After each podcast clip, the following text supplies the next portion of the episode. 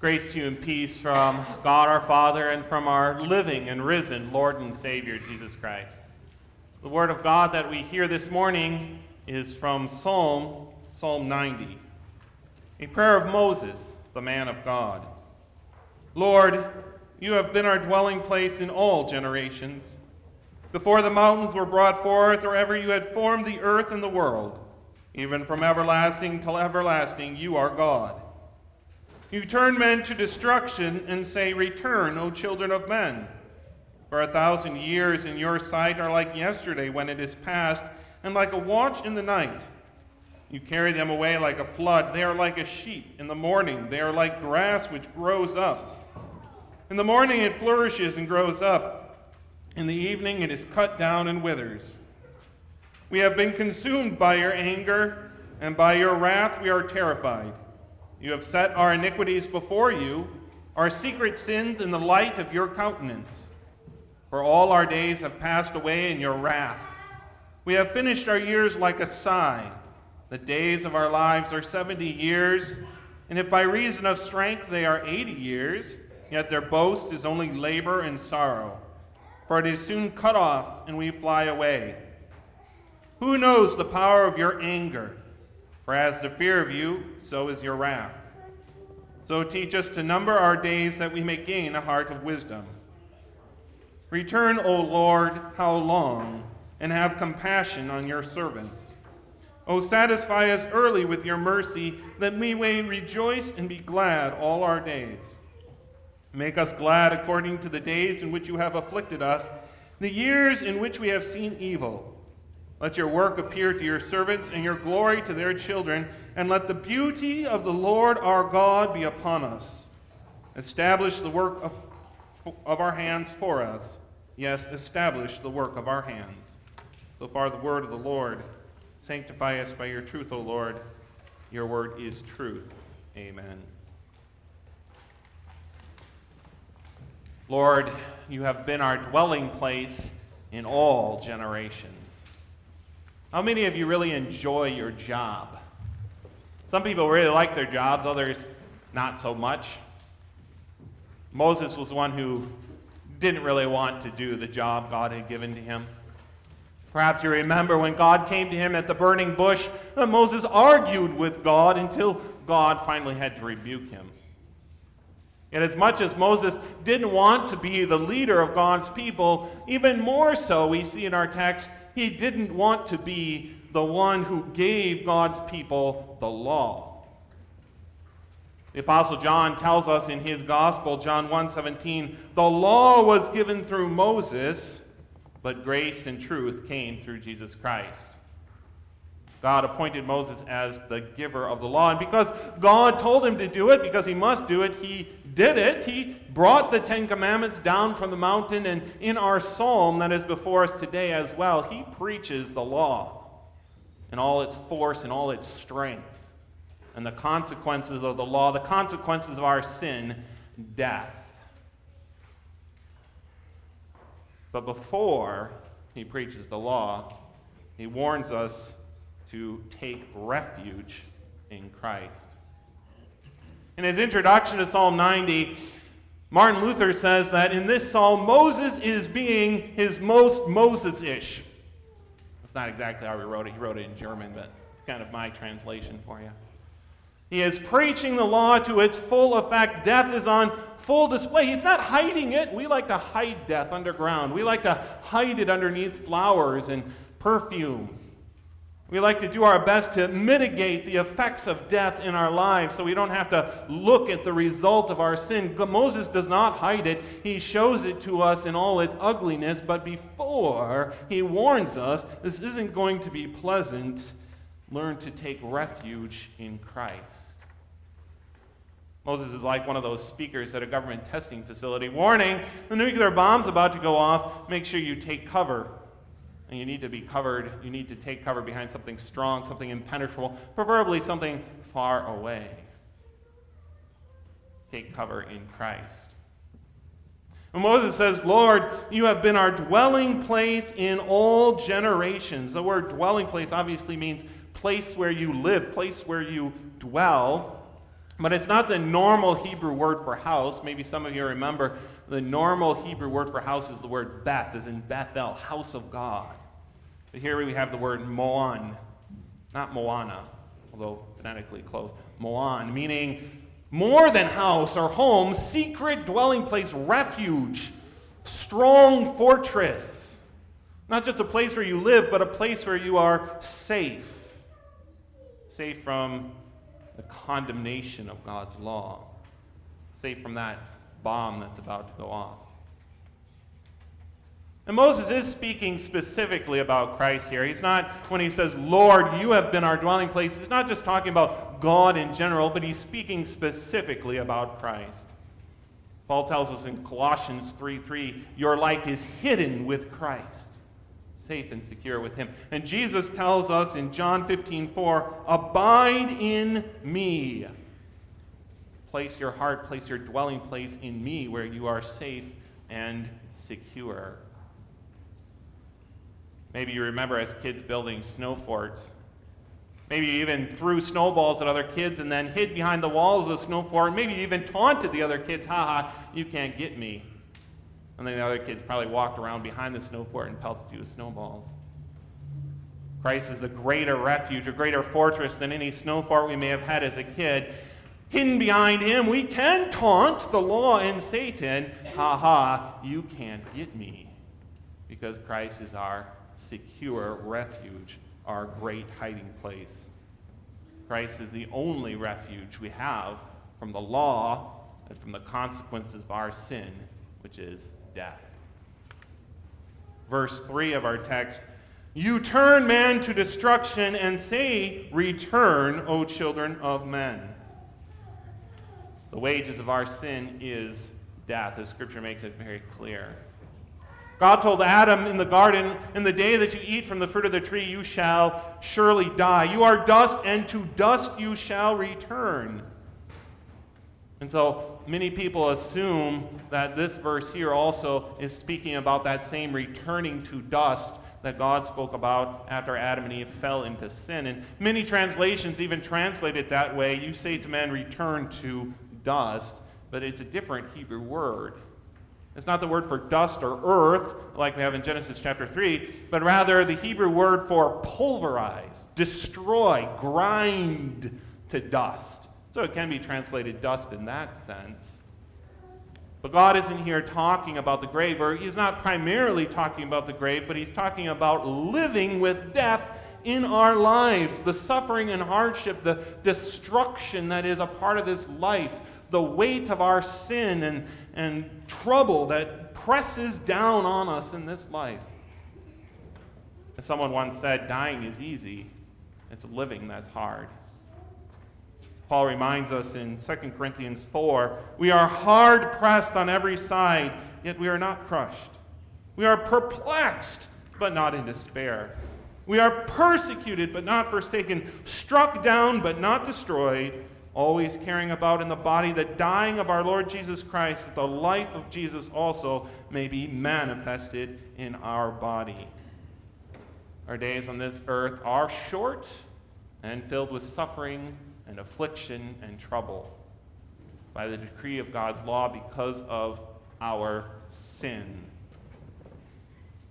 God told Adam and Eve that when they eat from the fruit of the tree, you shall surely die. One student of Scripture correctly notes that this ought to be translated, dying, you shall die.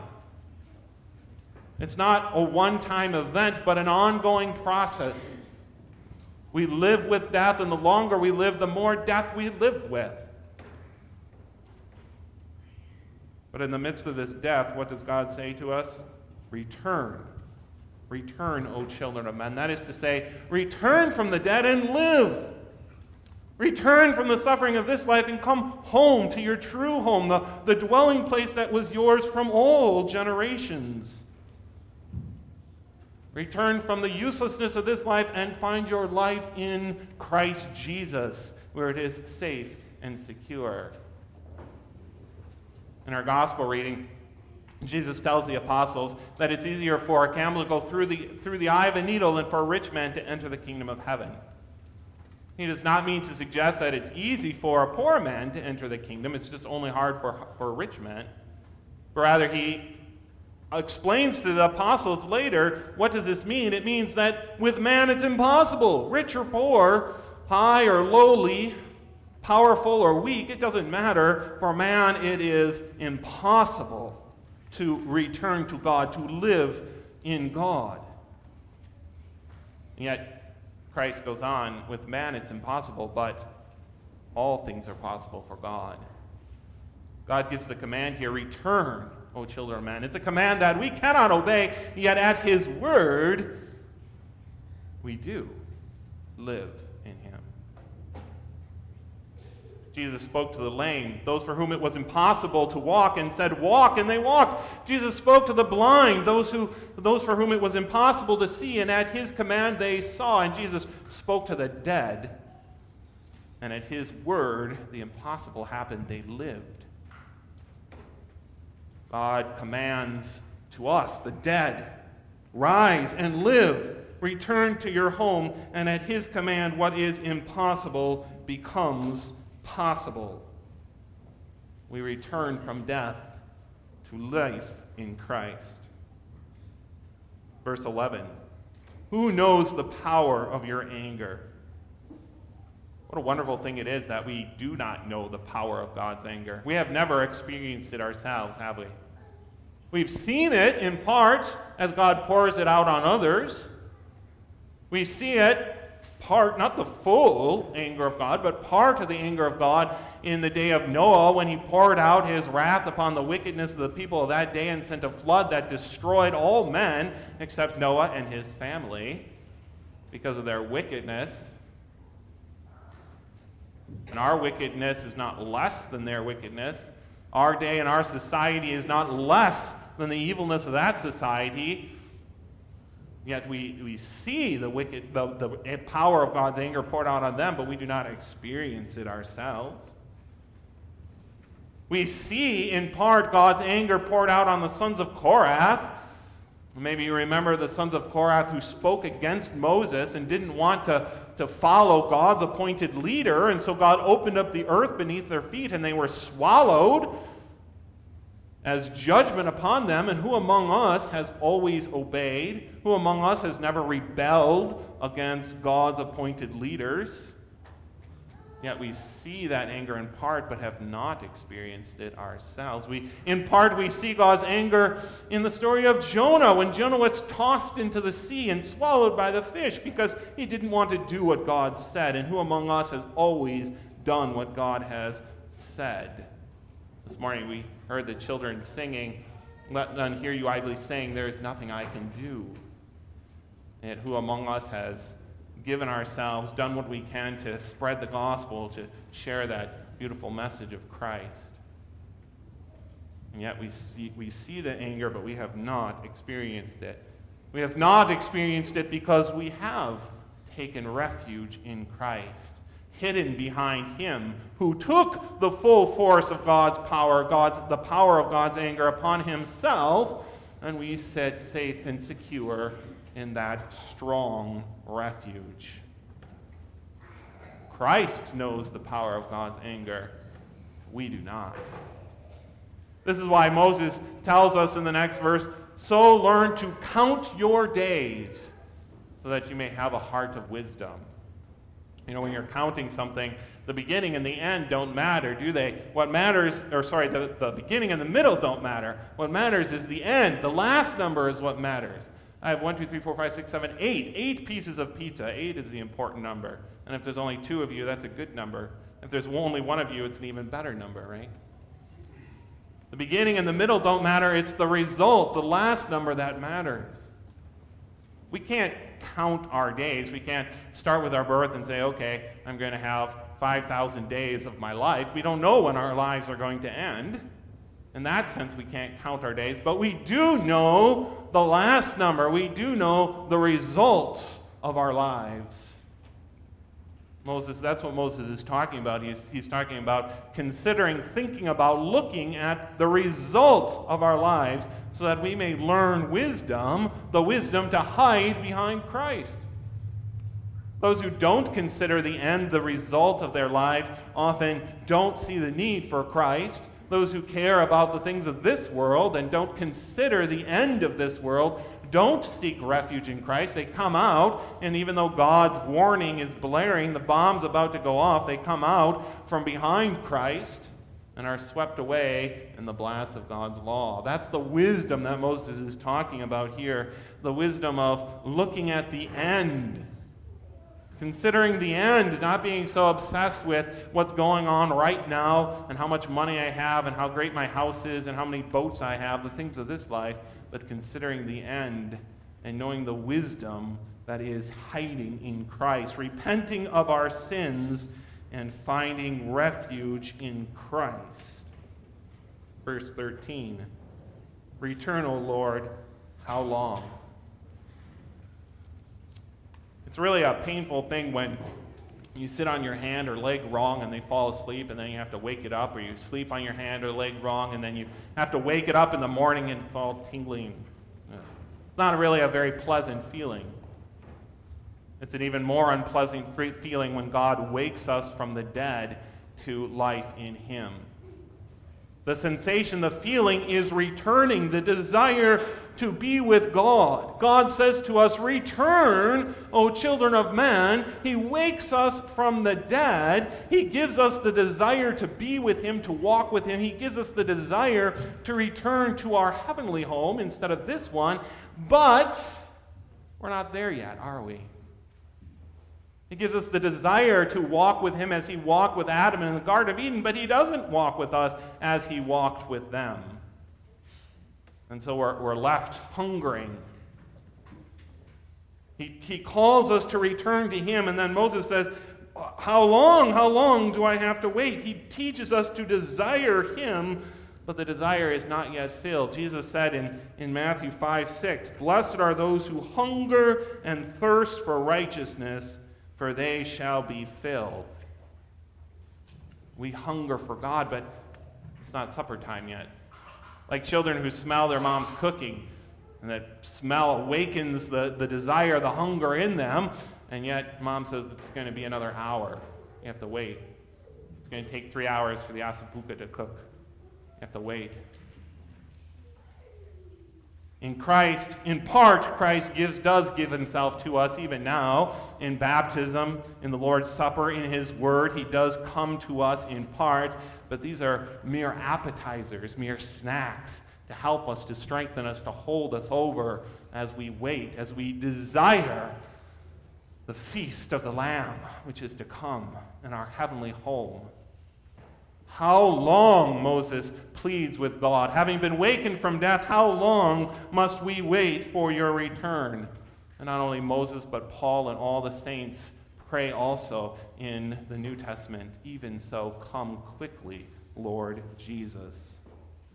Our heart is wakened and it is painful as we feel our sin and yet must wait for the fulfillment of God's righteousness in our lives. Yet, when He does come, what glory, what joy will be ours.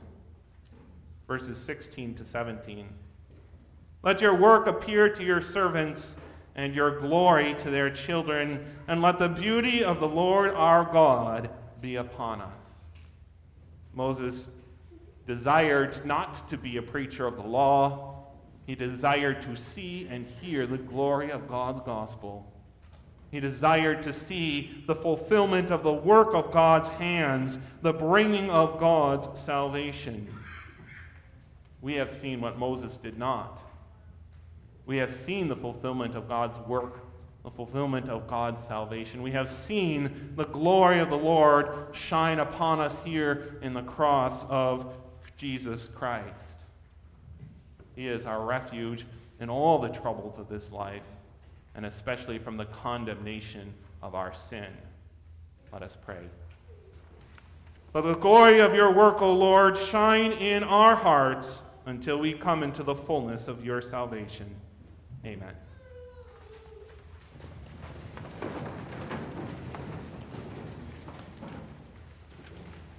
The peace of God that surpasses all understanding shall keep your hearts and minds in Christ Jesus.